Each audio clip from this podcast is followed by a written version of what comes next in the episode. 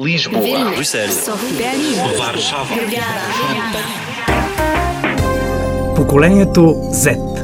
Хм, като Zero, защото почваме от начало. Защото зануляваме или Защото питаме защо? Поколението Z. Един подкаст на Българското национално радио в рамките на проекта Евранет Плюс, водещата радиомрежа за европейски новини.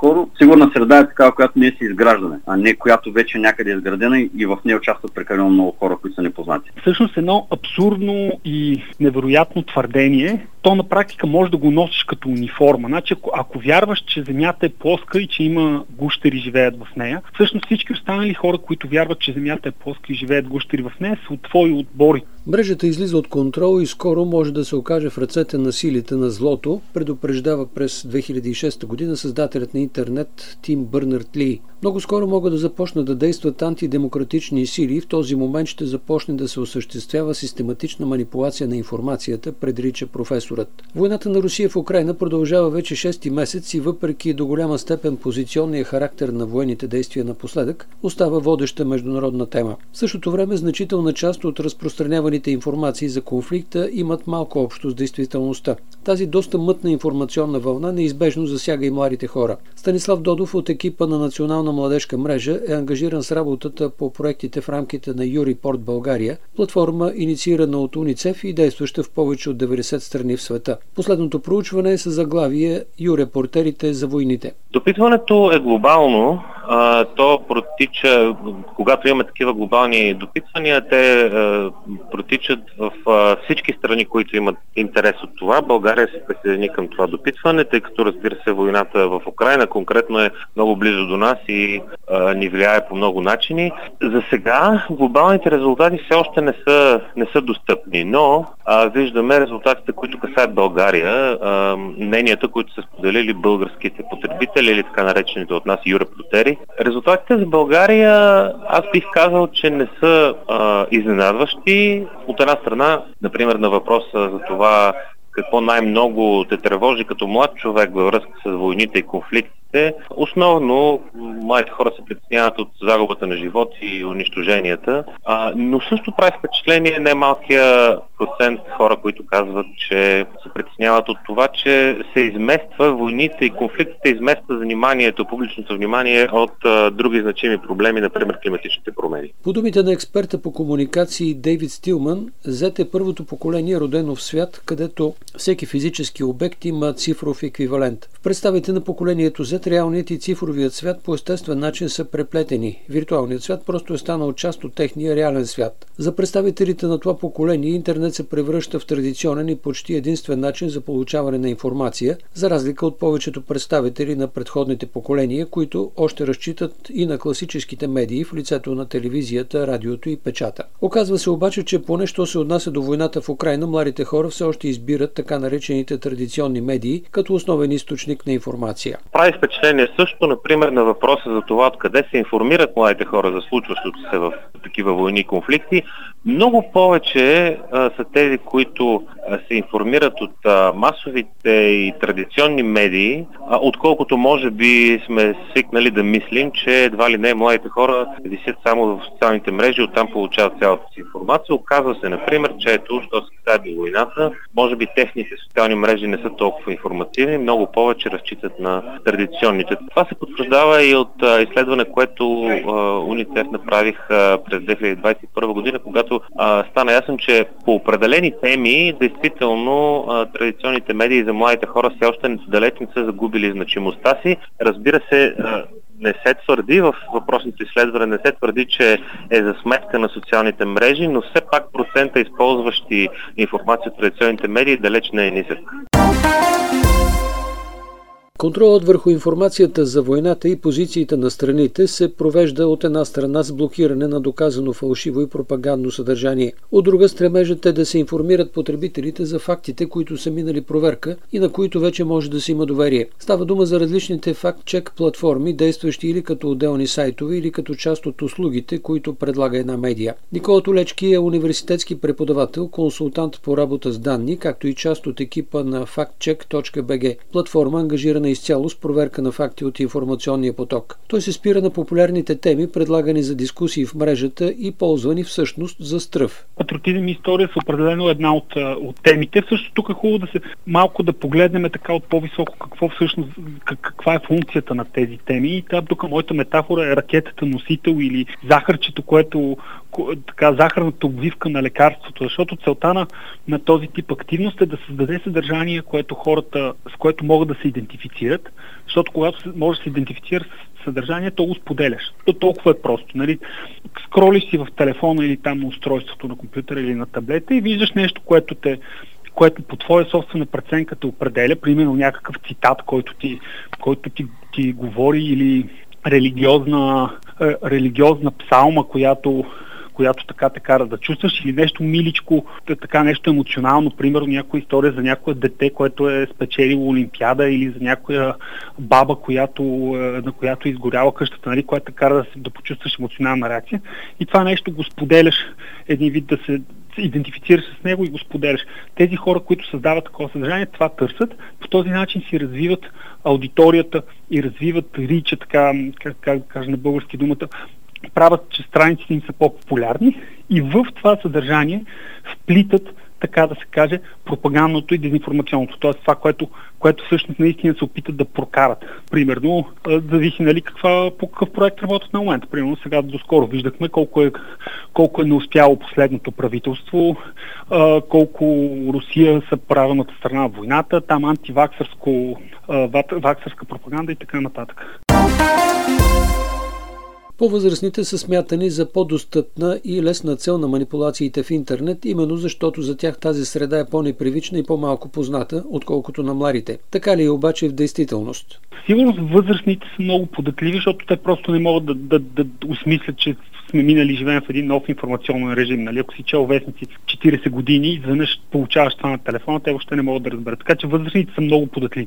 Младите обаче наблюдавам има адски много съдържание, което се, което се цели в моите, което като ли работи. Освен това аз имам и, и така друг вид примерно много слухта около мене какво си говорят хората, което нали, малко така воярско може да, да се струва, но така много слухта, примерно в градски транспорти или на тренировки, като съм или някъде, като имах други хора, които си говорят и се опитам да хвана, хвана дали, дали прихващам такива теми от актуалността, които са определено пропагандни опорки. И много често хващам, хващам буквално теми, които сме видяли преди една-две седмици, как се появяват в пространството. И, и след една седмица някой до мен го разказва се едно негова идея на някой друг, нали, на някой друг човек. Така че според мен и младите са доста податливи и трябва да си дадат сметка всъщност тези техники колко са, колко са успешни и колко и колко добре работят върху тях самите. Нали? Не си мисля, че те са по някаква причина защитени от такъв тип дейност.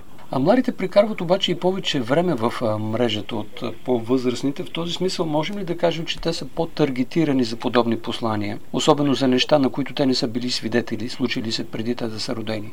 Според мен всички са таргетирани. Значи вече тези, тази дейност се развива от вече повече от вече почти 10 години, да кажем. И е достатъчно, вече достатъчно зряла, че всички групи са таргетирани. И млади, и възрастни, нали? Затова на предишния ви въпрос, нали, кои са, кои са темите, които най-много служат, те са много разнообразни, защото те са, те са пригодени за различните таргет групи. Така че всички са таргетирани, и млади, и възрастни, и коли не. Но да, определено виждаме включително и специално таргетирано за най-малите. Примерно виждаме така дейност и в мрежи от типа на TikTok и на Instagram и на места, където баба си не би я видял никога нали, в TikTok. Популярността на различните социални мрежи е индикатор за това в каква посока основно се насочва потокът на манипулативно съдържание. Станислав Додов и Никола Толечки коментират интереса към мрежите от гледна точка на тяхната функционалност за определени дейности, както и през проявяващите се на местен терен особености. Ние използваме Viber и Messenger от гледна точка на това, че като чат платформи, особено Messenger у нас е е много популярен сред младите хора. Това съвсем не е еднакво. Използването на чат платформите далеч не е еднакво в различните страни. Например, на Североисток, Телеграм, например, е много по-популярен и така нататък. Тези различия, или пък на, или пък на, на Запад, WhatsApp е много популярен, което у нас все още не е така. За по отношение на чатовете, ситуацията е една Друга е ситуацията по отношение на социални мрежи, а, когато мислим за Фейсбук или Instagram или TikTok. Фейсбук определено с годините губи от популярността сред младите хора, но също далеч не толкова бързо, далеч не в тая в този мащаб, който понякога се говори, сякаш а, младите хора напълно си изоставили Фейсбук. Това не е така. Факт е все пак обаче, че Инстаграм е много по-популярен, много, много по-популярен, а, редом с TikTok. В сравнение с останалите държави, държави България е малко, малко особена, защото тук има огромна концентрация в Фейсбук. Тук на практика Фейсбук е доминантната социална мрежа и другите са толкова нишови, че са на практика и релевантни. Може би Телеграм прави изключение, само че Телеграм те първа започва. Иначе за сега е, сам, е Фейсбук и само Фейсбук. А за, относно модерацията, Фейсбук е много, много зле модерирана. Значи там има то, то цяла заешка дупка на нали, въпроса за модерацията в Фейсбук. Те много разчитат на самомодерация. Тоест, нали, ти като направиш Фейсбук група, твоите админи да модерират. В много случаи това не се случва.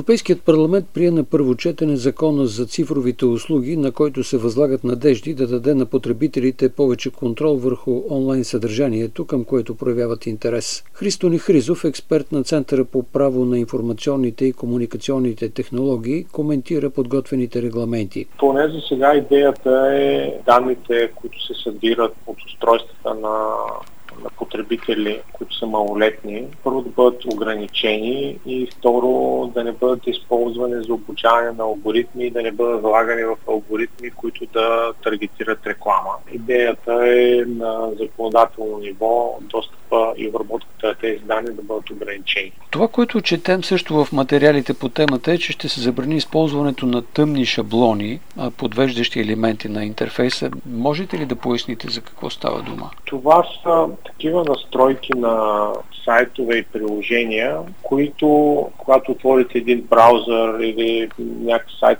посетите в интернет, може би това е най- най-ясният пример. Самите настройки, самия начин на задаването на въпросите, дали сте съгласни да бъдат обработвани ваши лични данни, най-обикновено, най-често това става с, с кукита. Така са настроени, че вие цъкайки върху бутоните, примерно бутоните, които са да, съгласен съм, са много по-големи и не, не съм съгласен, е много малък бутон някъде скрит. Или пък а, самата процедура за събиране на тези съгласия включва няколко клика, кликания, които въпросите са зададени по такъв начин, че кликайки да, да, да, да, а, или казвайки не, не, не, не искам, в един момент въпросът е зададен обратно а, и вие по инерция кликате и давате всъщност своето съгласие.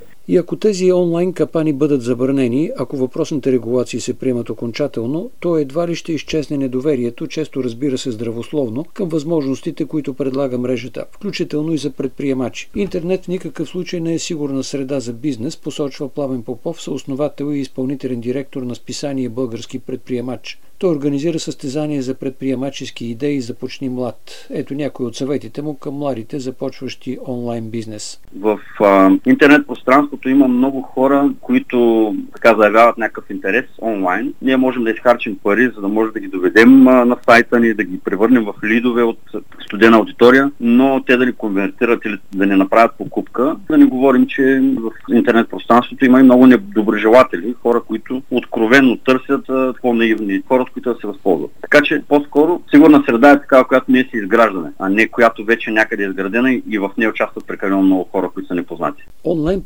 предприемачите, освен за всичко останало, трябва да са готови и за пиратски нашествия. Пиратството нанася съществени щети на разпространението на филми и музика онлайн. Литва е на трето място в Европейския съюз по обем на пиратско цифрово съдържание. Въпреки, че статистиката леко се подобрява, Елена Руикита, ръководител на проекта в Курт Лиетовай, казва, че все още има много място за напредък. От началото на тази година тя учи литовски младежи на възраст от 14 до 29 години. Анализът на онлайн навиците реакцията на младите хора показва, че много от тях все още търсят незаконно съдържание в интернет. Музикалното съдържание се разпространява пиратски относително по-малко за сметка на видеоклиповете и другите визуални материали.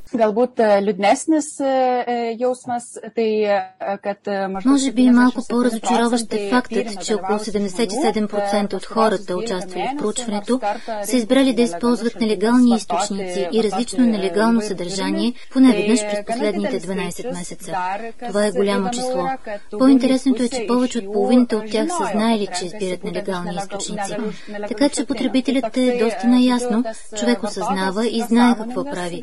Тогава си зададохме въпроса, защо действаме по този начин, дори след като сме наясно. За един млад интернет потребител голям интерес, голям интерес представлява богатият избор от съдържание, разнообразие и количество. Качеството също е важно. Но разбира се, истинският въпрос е цената. Често за младите хора бариерата пред легалното използване на съдържание всъщност е цената. По темата работи Емил Костов. Поколението Z, за да разберем кои са хората, които ще променят света ни. Един подкаст на Българското национално радио в рамките на проекта Евронет Плюс, водещата радиомрежа за европейски новини.